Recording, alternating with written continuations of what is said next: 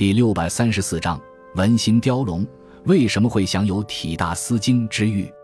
文心雕龙是我国古代文学史上不可多得的文学理论批评专著。作者刘勰，字彦和，东莞举（今山东莒县）人。早年家贫，后失学于僧佑，博览群书。晚年出家，死于中山定林寺中。文心雕龙全书共五十篇。其中开头的《元道》《正伪》《争胜》《辩骚》《宗经》这五篇是全书总论，称为文之枢纽。名师道书记等二十篇则是对文体的论述。神思道总述等十九篇主要是阐述文章的创作与风格，称为创作论。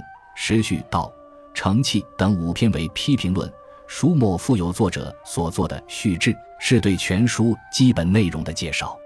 文心雕龙对南朝齐梁以前的文学创作进行总结，以儒家思想为基础，中庸思想为主线，夹杂佛道思想，对文学创作从美学角度加以评述，并论述了文学创作的主客观条件及规律。